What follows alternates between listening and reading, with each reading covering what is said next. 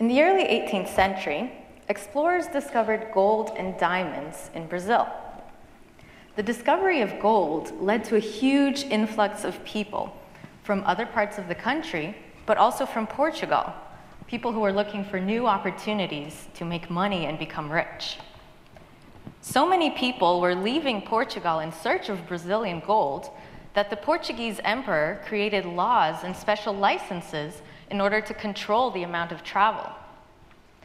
But by the end of the century, all the gold had been mined and there was nothing left.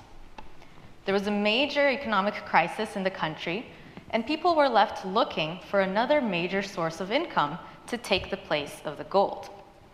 Eventually, a few decades later, it was coffee that became Brazil's main product. So much so that coffee was known as black gold. For the next century, our entire economy centered around coffee. But in order to get there, there had to be a shift in mentality regarding what could be defined as treasure. In the passage that AJ just read, we find a story that illustrates well what conflicting definitions of treasure looks like. This is a well known episode, commonly known as the story of the rich young ruler. Rich, because as we see in verse 22, it says that he had great possessions. Wealth in Jewish society was considered a great blessing. Surely, if this man was so wealthy, it was because God had blessed him. To have many possessions was considered a sign that God approved of the person and made his business prosper and increase even more.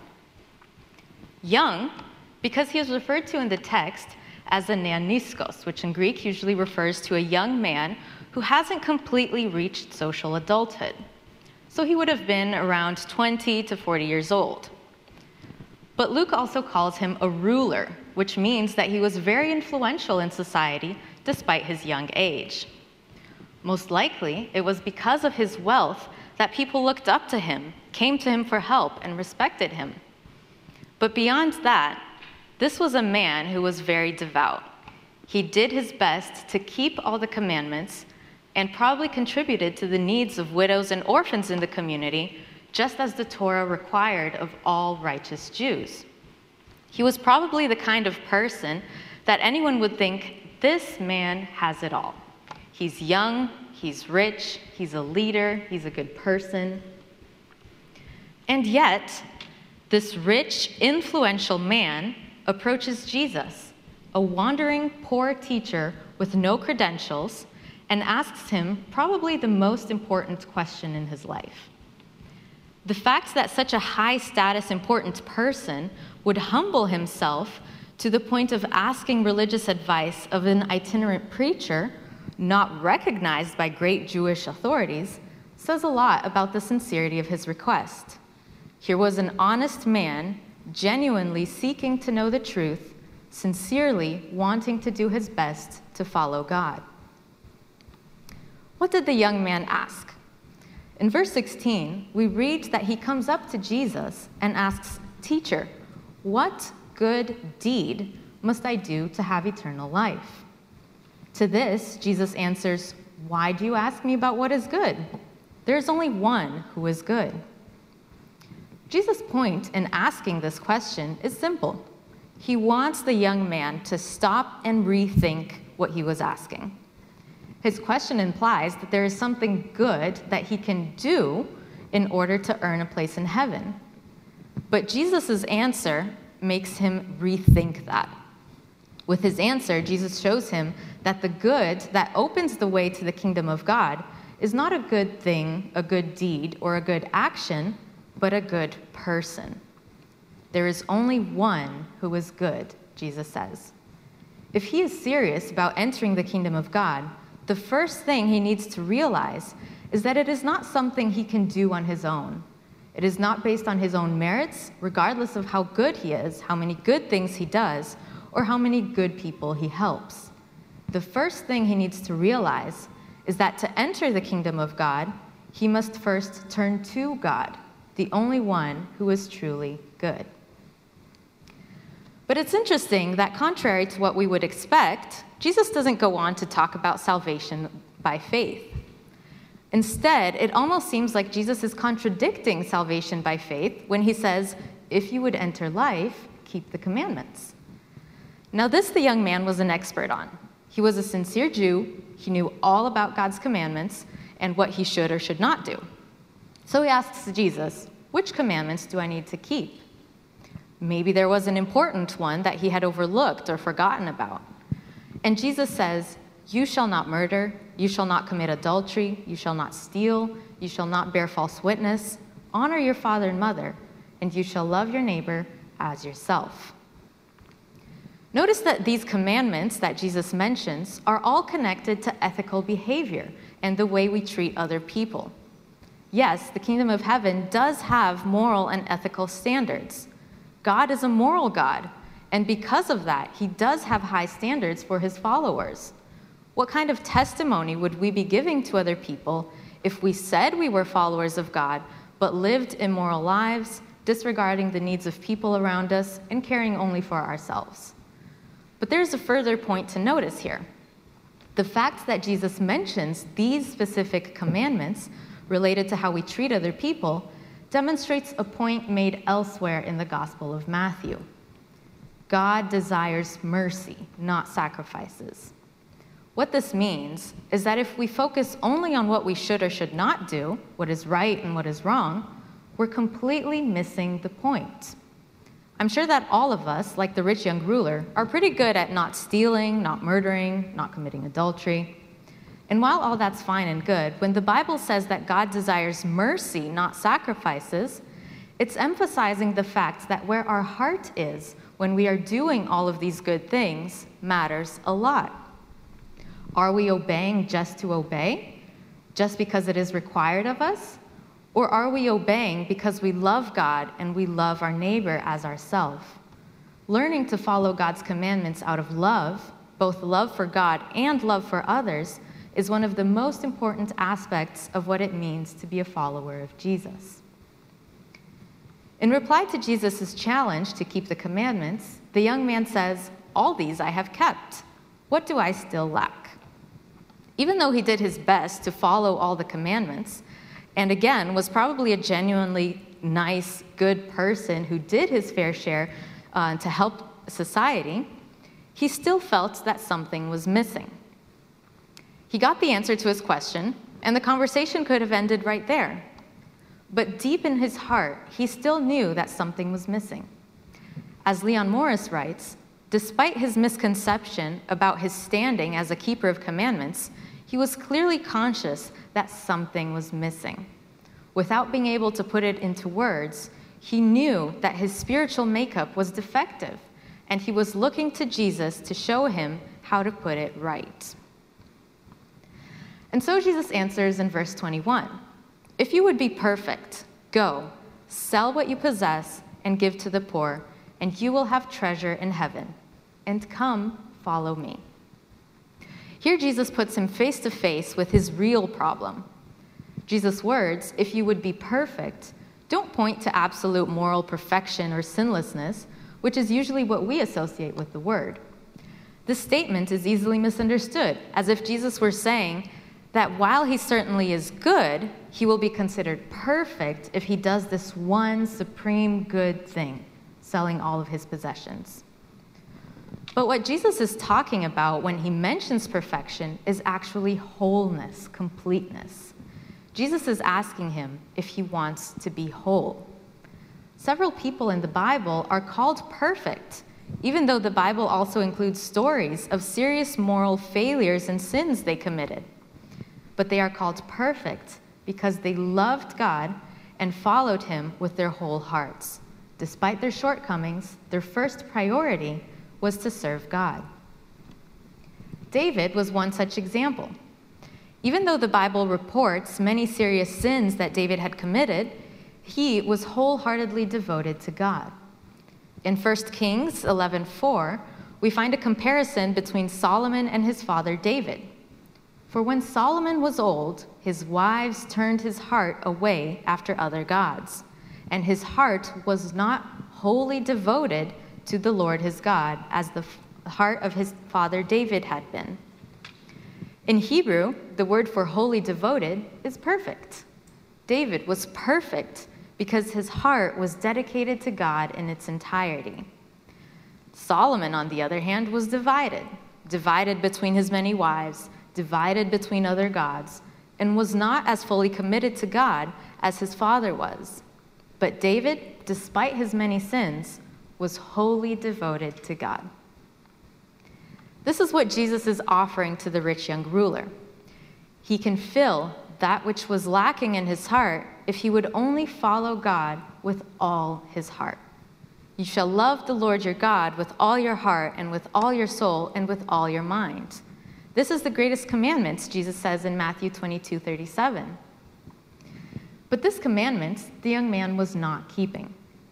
Jesus points exactly to what the other God in the young man's life was his many possessions.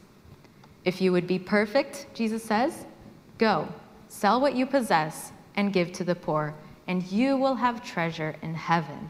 And come, follow me. Jesus knew that all his possessions were getting in the way of wholeheartedly following him. He needed to rethink his definition of true treasure and put aside that which stood between him and wholehearted submission to Jesus.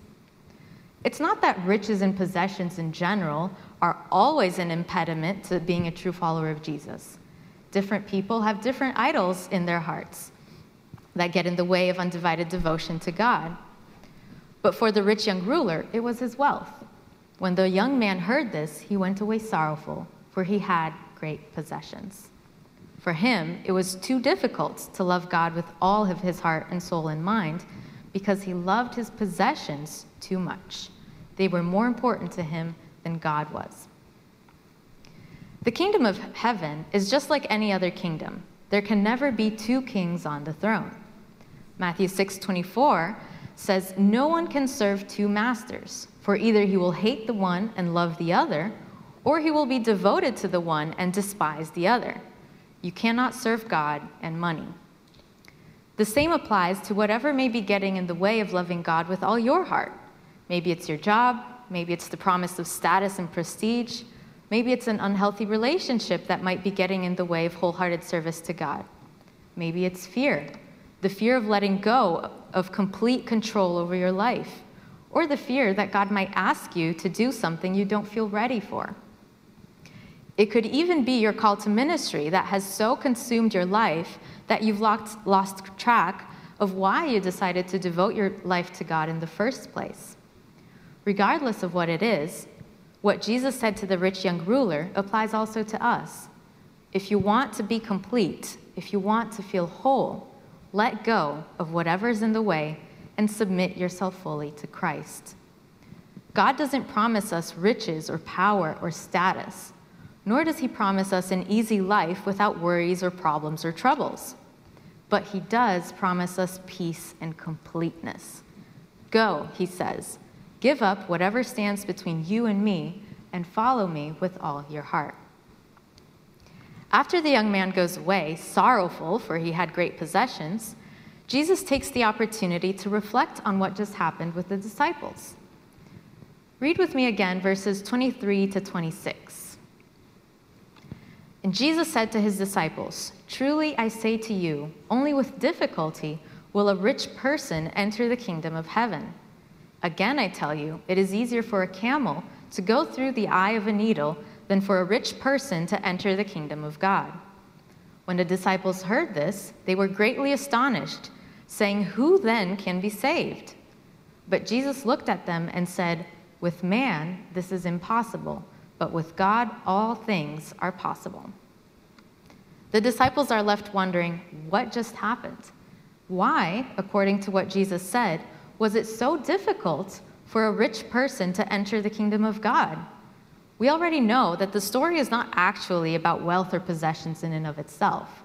It is true that sometimes the more we have, the more we are tempted to feel self sufficient rather than depending on God. But regardless of our possessions, self sufficiency is a temptation for everyone. But the heart of the problem was that the young man was unwilling to put God first and give up the idols in his heart. But the disciples still did not understand. They still thought that worldly wealth and prestige meant that God had blessed a person and that surely they were deserving of such blessings. If such a wealthy, important, blessed person was unable to enter the kingdom of God, who then, they ask, can be saved? It seems impossible to them. Jesus then brings home the lesson he is trying to teach the disciples. With man, this is impossible, but with God, all things are possible. No kind of human effort or activity or achievement will ever be capable of securing someone's place in the kingdom of God. It is impossible for a rich man, or any person for that matter, to be saved on his or her own. But God is not limited as we humans are. Salvation depends entirely on the action of God. It is only through His power that our hearts can be transformed to love God, love others, and obey His commandments out of love. It is only through the power of God that we can, can surrender all our competing definitions of treasure, all of the idols in our hearts, and wholeheartedly place Him first in our lives. And it is only through the power of God that we can enter the kingdom of heaven. With man, this is impossible, but with God, all things are possible. The story of the rich young ruler has a sad ending. He wasn't willing to give up the one thing in his life that was standing in the way of undivided loyalty to God. Had he done so, he would have found real peace. He would have learned what it means to feel truly complete and to live with the assurance that he has a place in the kingdom of God. But Jesus tells a parable that could provide us with an alternate ending. In Matthew 13 44, Jesus says that the kingdom of heaven is like a treasure hidden in the field, which a man found and hid again. And from joy over it, he goes and sells all that he has and buys that field. In this parable, Jesus likens the kingdom of heaven to a treasure so great that when a man finds it, he is so filled with joy that he doesn't hesitate to sell everything that he has to buy the fields where the treasure is hidden. Notice the contrast to the rich young ruler. Instead of going away sorrowful because the field is too expensive, or the treasure is buried too deep, or the treasure is too heavy for him to lift on his own, he is so overjoyed that he is willing to give up everything in order to possess it. That is how much he valued the kingdom of heaven. It is this willingness that God expects from us the willingness to place Him above everything else in our lives, the willingness to love Him with all our heart and soul and mind. If after that we find that the field is expensive, He will help us find the means to buy it. If the treasure is too heavy to, uh, for us to lift up on our own, He will share the burden with us. But if we are willing to follow Jesus with all our hearts, to put him above everything else, we will experience that same joy that the man in the parable experienced when he discovered the greatest treasure of all.